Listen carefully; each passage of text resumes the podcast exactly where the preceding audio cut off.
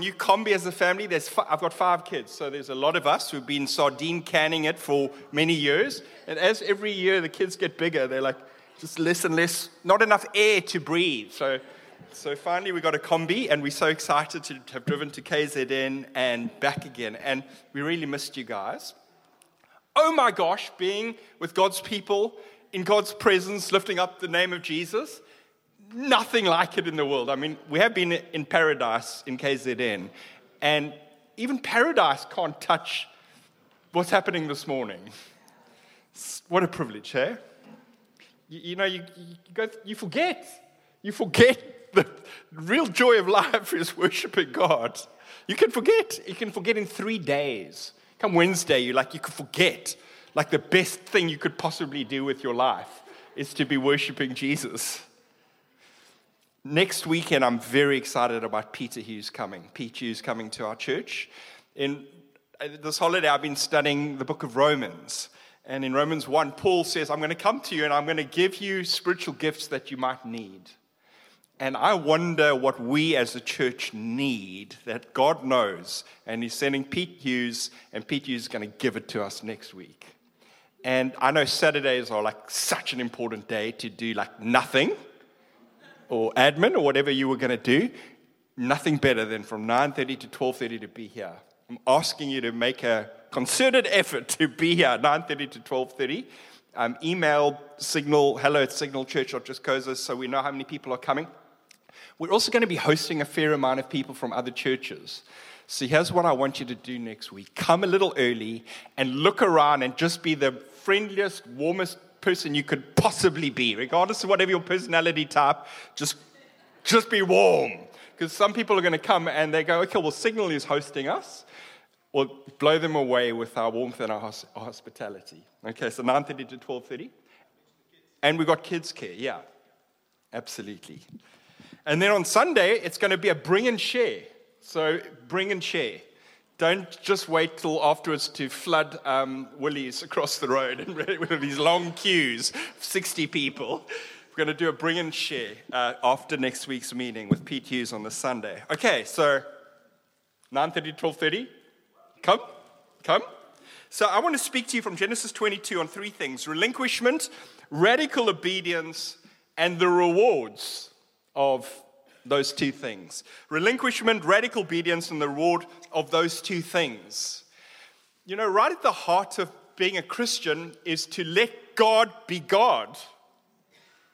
It sounds so simple, and yet it's the one thing that our culture is absolutely determined not to do.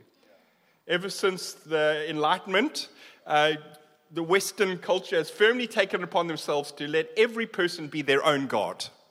We've breathed this in with the air that we came into the world. We, we drank it in with our mother's milk, this assumption that I am the God of my own life. I often get to have coffees and meals with people and have fantastic conversations. Sometimes I'll walk away so sad. One of the saddest ones this year was somebody who came to our church for a couple of weeks and seemed to show interest.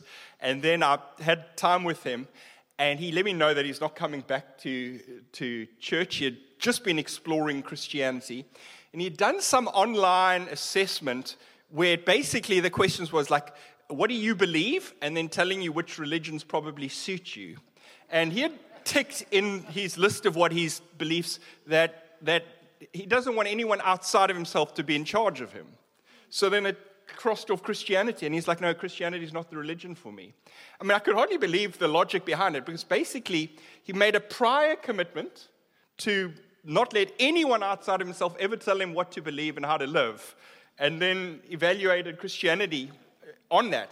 Now, I'm not picking on this guy because it, you can understand the logic behind it. But imagine you were, you were sick, uh, very sick, and then someone, you asked around for the best doctor. And you, you find this doctor, you go to her, and she uh, gives you this pill. And you taste it, it tastes awful. You don't go back to her.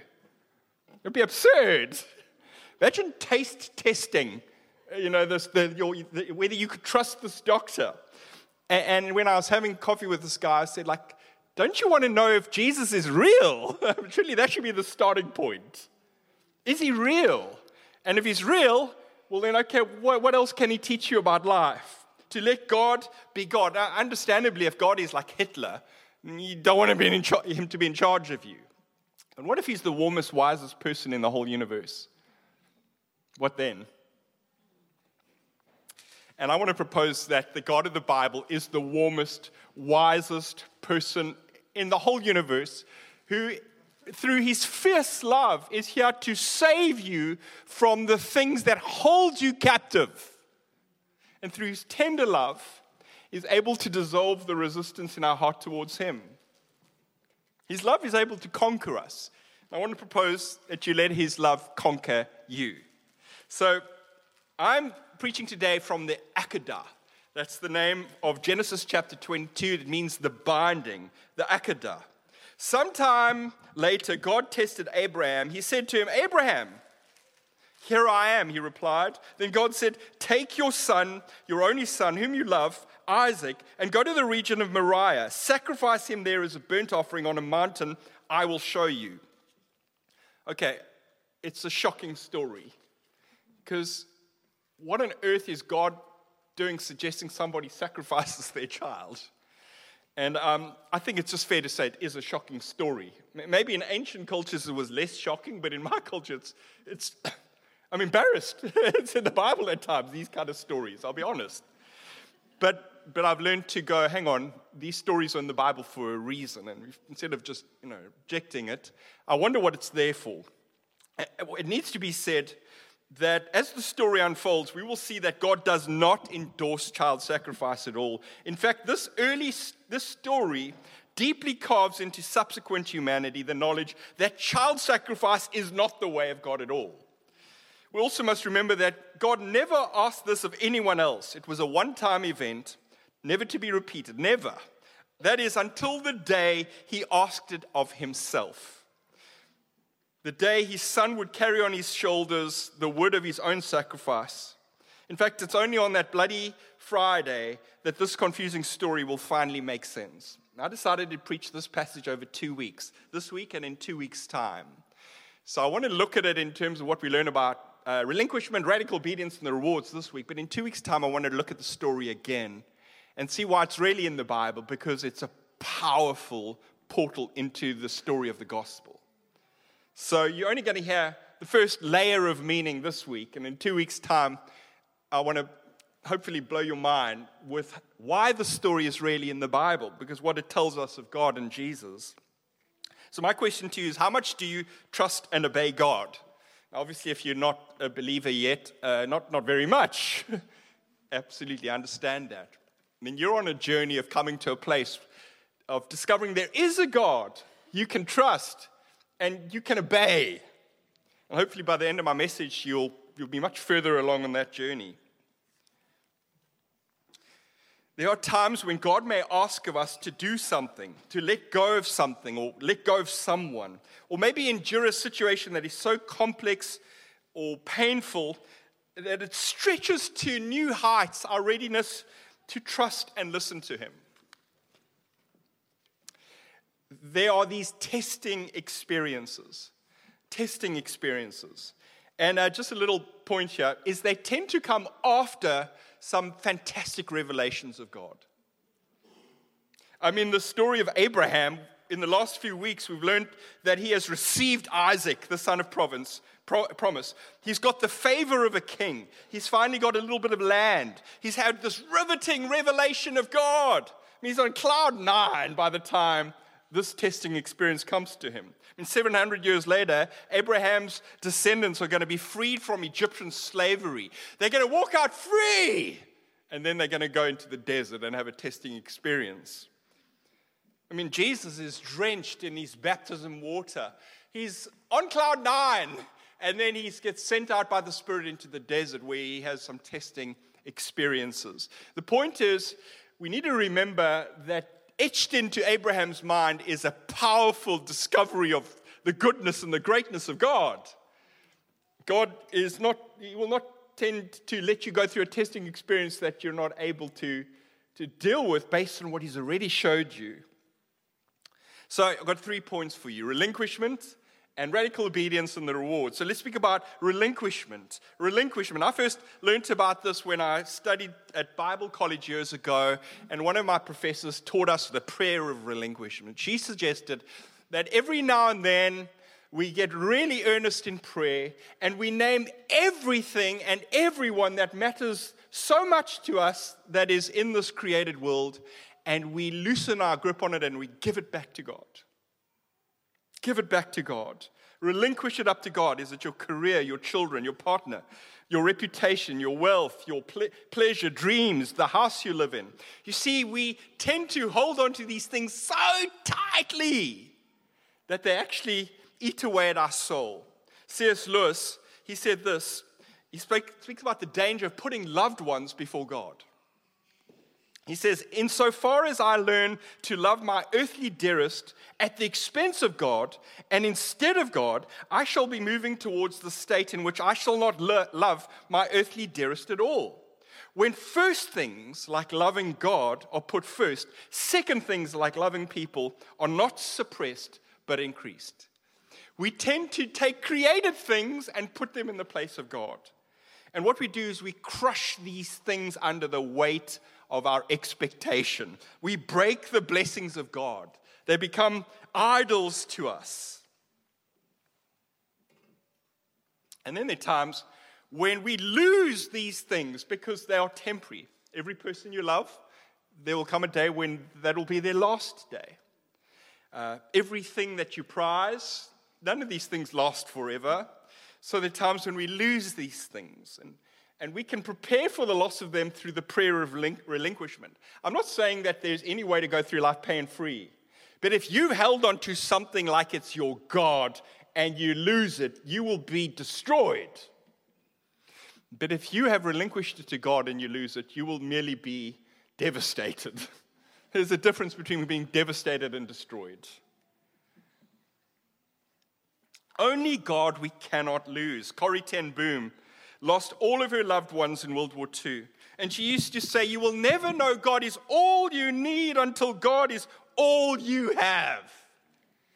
The psalmist in Psalm 73 says, Whom have I in heaven but you? And earth has nothing I desire besides you. My flesh and my heart may fail, but God is the strength of my heart and my portion forever.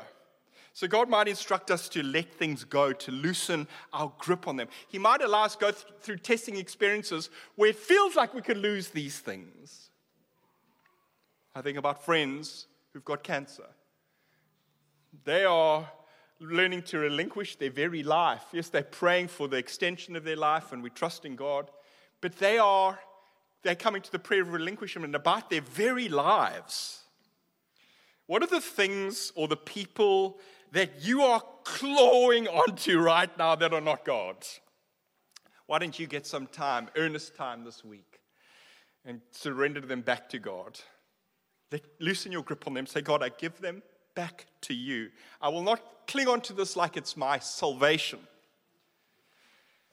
Over the years, I've had to relinquish surfing, and I'm grateful God gave it back to me. I was pretty sure that I, we were going to leave Cape Town. I went through the painful ordeal of saying, Okay, God, where are you sending us? And He sent us to Cape Town. your family, some of your friends, relationships. Your, my reputation as a solid person has meant so much to me. When I changed my mind about the Bible's teaching on whether women can be in leadership, it cost me so enormously because some of the people that I respected uh, thought that I'd misinterpret scripture. So you go from being a credible person in their mind to whatever you are now. what a painful ordeal that's been to me. Signal Church, what a privilege it is to, to get to lead the team that leads this church. I'm holding it loosely. Previous church where I led, I thought it was the church I'd get to lead for the next many decades, and it got taken from me. And I've learned once don't even look to the church that you get to serve as. It's not your church, it's Jesus' church. It's Jesus' church. And, and, and don't be oversure about God's plan for the church. God knows what He wants to do with the church. let Jesus be in control of the future of Signal. Let Jesus be in control of what happens when we meet together. Yes, we need leadership, but you don't, we don't need control. There's a difference. Let God be in control. So, so that's relinquishment. Have I said enough? Got you, got your mind going on that one? Hey? Relinquishment. Now I want to speak about radical obedience. Because look how Abraham responds. I'm going to read it to you. Early the next morning, Abraham got up and loaded his donkey, taking two of his servants and his son Isaac. Having cut wood for the burnt offering, he set out for the place God had told him about. On the third day, Abraham looked up and saw the place in the distance. He said to his servants, Stay here while I go and I and the boy go over there. We will worship and then we will come back to you. So Abraham took the wood for the burnt offering and placed it on his son Isaac. He himself carried the fire and the knife. As the two of them went on, Isaac said, Father? Question mark. Yes, my son, Abraham replied. The fire and the wood are here, Isaac said, but where's the, the lamb for the, the burnt offering, Dad? Abraham answered, God himself will provide the lamb for the burnt offering, my son.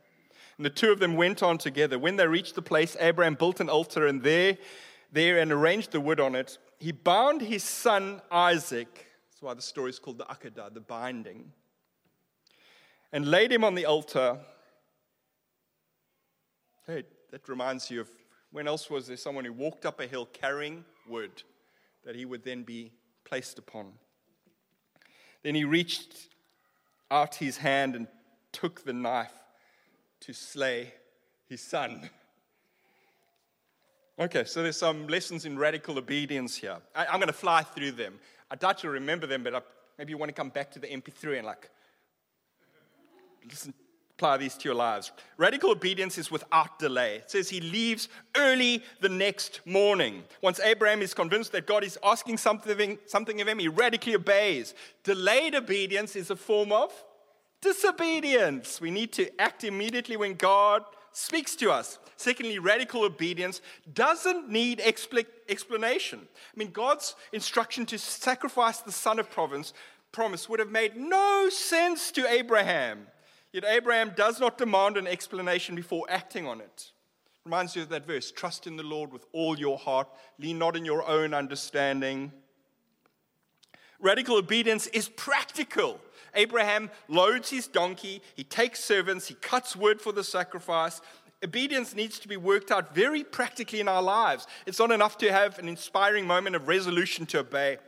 We need to earth our obedience in the nitty gritty of practical actions. Radical obedience is tenacious.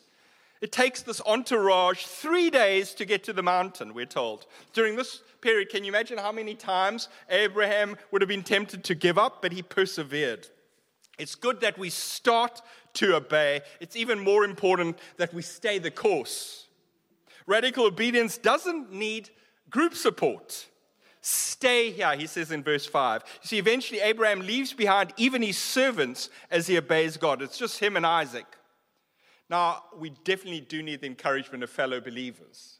I don't know if anyone can sustain obedience to God in isolation, but still, there comes times when it's just you and God. Just you and God. Are you going to obey Him? Where there isn't, you don't have the encouragement around you. Radical obedience is an act of worship. We will worship and then we will come back to you. Abraham is not lying. Offering up his son, his most precious person in his life to God, was his worship. True, worship is singing. Worship is encounter with God through the Holy Spirit. Worship is also, according to Romans 12, offering up your life as a living sacrifice when you offer your life to Him, you say, God, take it all. Take my money, take my mind, take my time, take my gifts. Use them for your glory. That's worship. Worship isn't just singing, it's this life of devotion. Radical obedience may incur emotional pain. Our heart tears for Abraham as we read of his perplexed son Isaac asking him, Dad, what's really going on here? when Abraham binds his boy to an altar of wood, can you imagine the pain in the father's heart? And although not all obedience is painful, thankfully, sometimes obedience is very painful.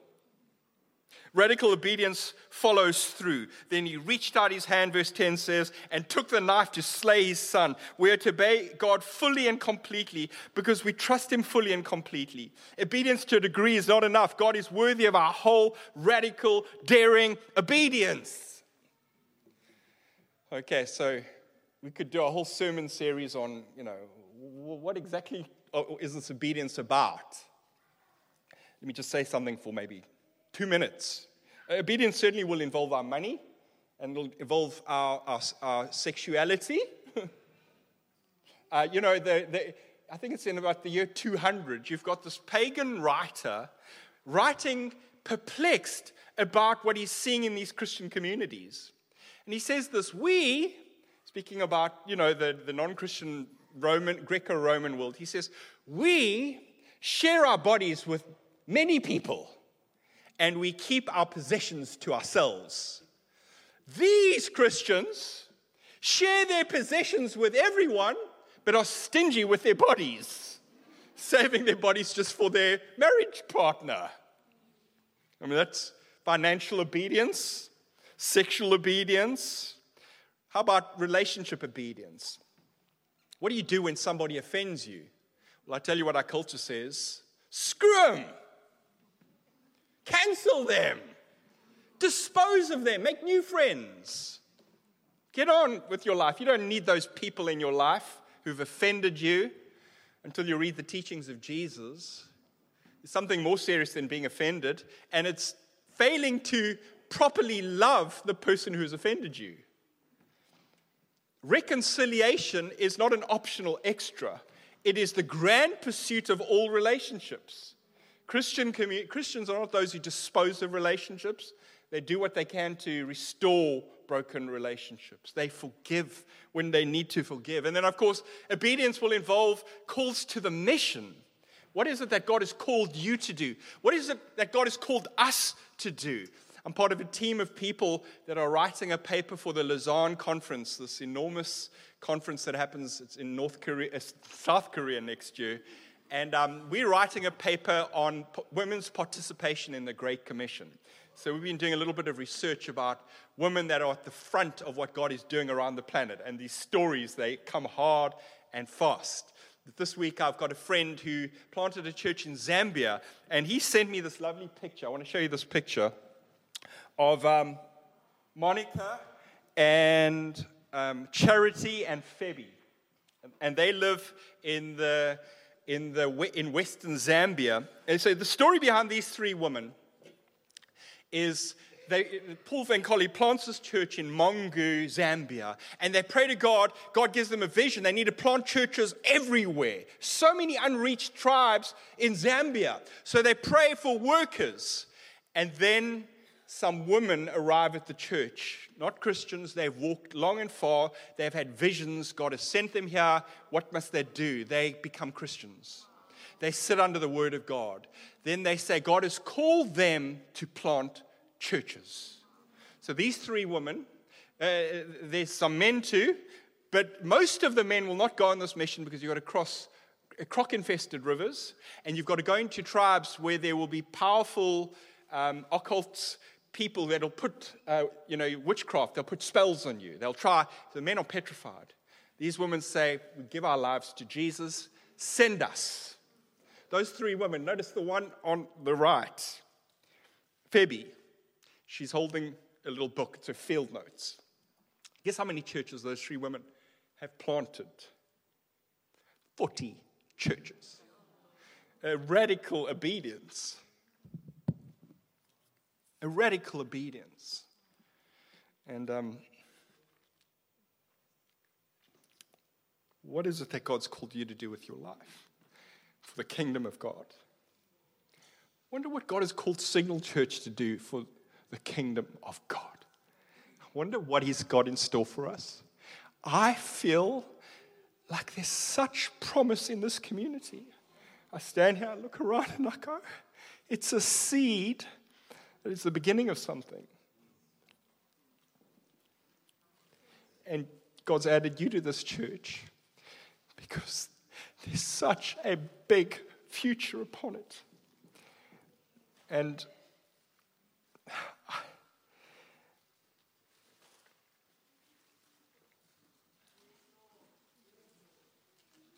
such a big future upon our church.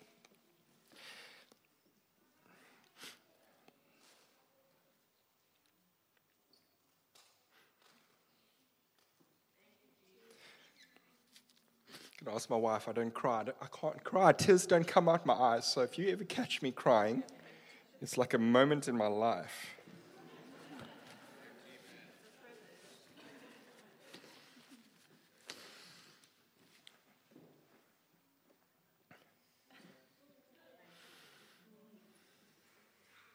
And then the last part of my message is rewards. Rewards. The rewards of relinquishment, the rewards of radical obedience. See, with Isaac's life on a knife's edge, I left us in a bit of a cliffhanger there. See how God responds to Abraham's obedience next. But the angel of the Lord called out to him from heaven Abraham, Abraham, Abraham, Abraham. Here I am, he replied. Do not lay a hand on the boy, he said. Do not do anything to him. Now I know that you fear God because you have not withheld from me your son your only son. So, four ways God rewards our obedience. Firstly, God rewards our obedience with a richer relationship with himself. The story starts off with God saying, Abraham. And it ends with God saying, Abraham, Abraham.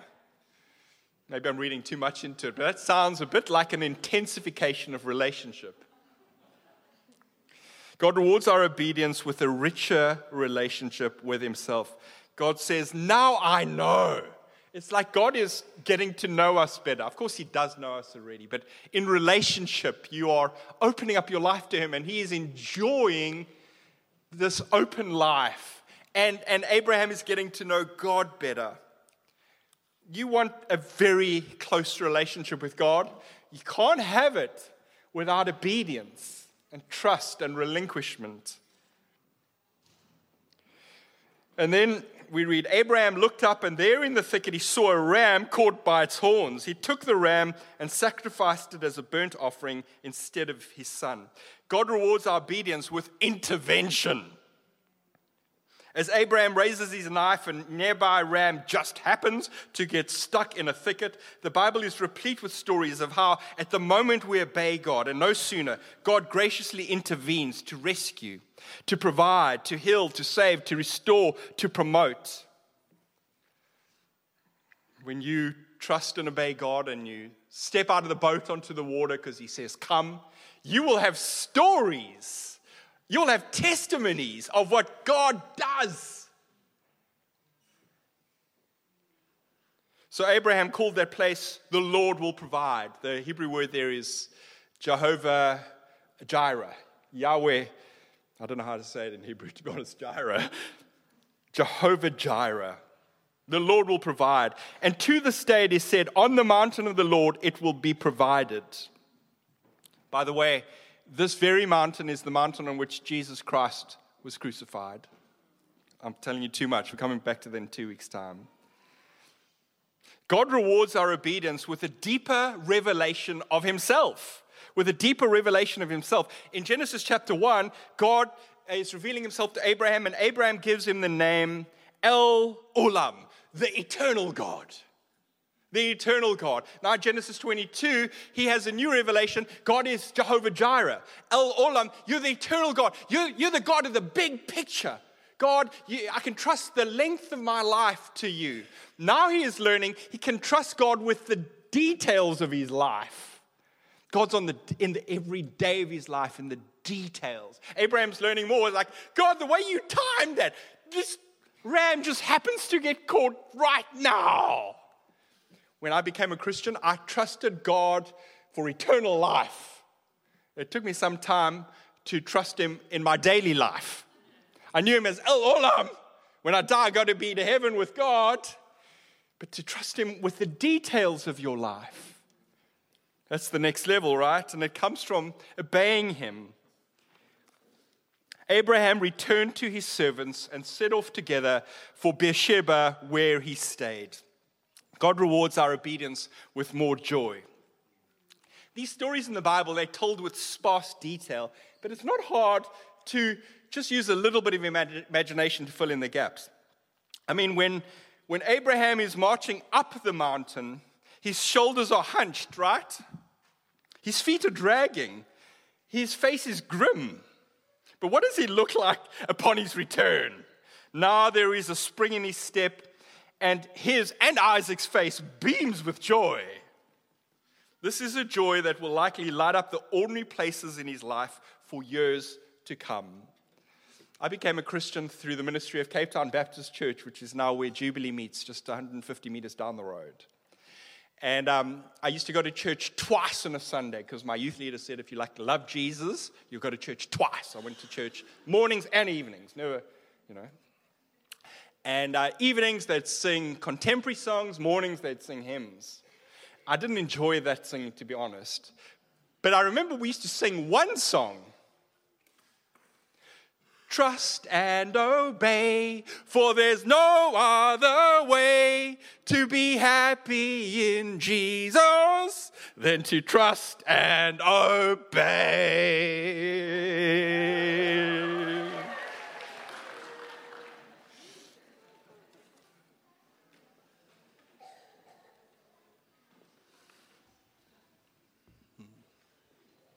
Said so many words. What are you going to do with them? Why don't you respond to God? What did He say to you about relinquishment? What did He say to you about radical obedience? And maybe if you're new to church or back in church after a long time, or you're just checking things out, maybe today's the day you cross the line of faith. You go, hang, I've run out of excuses. Why don't you let God be God in your life? Why don't you let Jesus be God in your life? Trust in Him as your Savior. Trust in Him as your El Olam. He'll, take you to, he'll give you eternal life. Trust in Him as your Jehovah Jireh. He'll take care of your life. You can just pray a prayer. Say, Jesus, I come to you. I trust in you. Where you are, why don't you pray that under your breath? Jesus, I come to you. I trust in you. Thank you for dying on the cross for my sins. Thank you for rising again from the dead. I trust you today receive the gift of life. I come into your kingdom. Teach me to trust you now. Teach me to obey you. Teach me to follow you.